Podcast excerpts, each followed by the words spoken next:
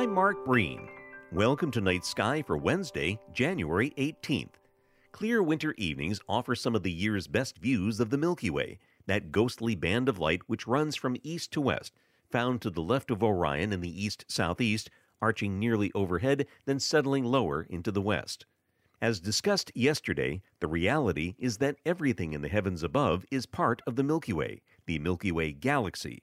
Like many galaxies in the universe, our galaxy's structure consists of an enormous disk of stars, about 100,000 light years across, but mostly less than 10,000 light years thick.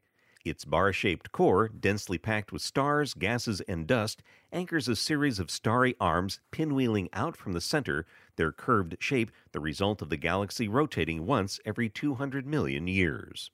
Being inside this disk, our view looking sideways features most of the stars, which is why the Milky Way is in our skies as a channel or band, and the brighter stars are in or near it. We'll look at our neighbor, the Andromeda Galaxy, Thursday on Night Sky. Night Sky is a production of Vermont Public and the Fairbanks Museum and Planetarium.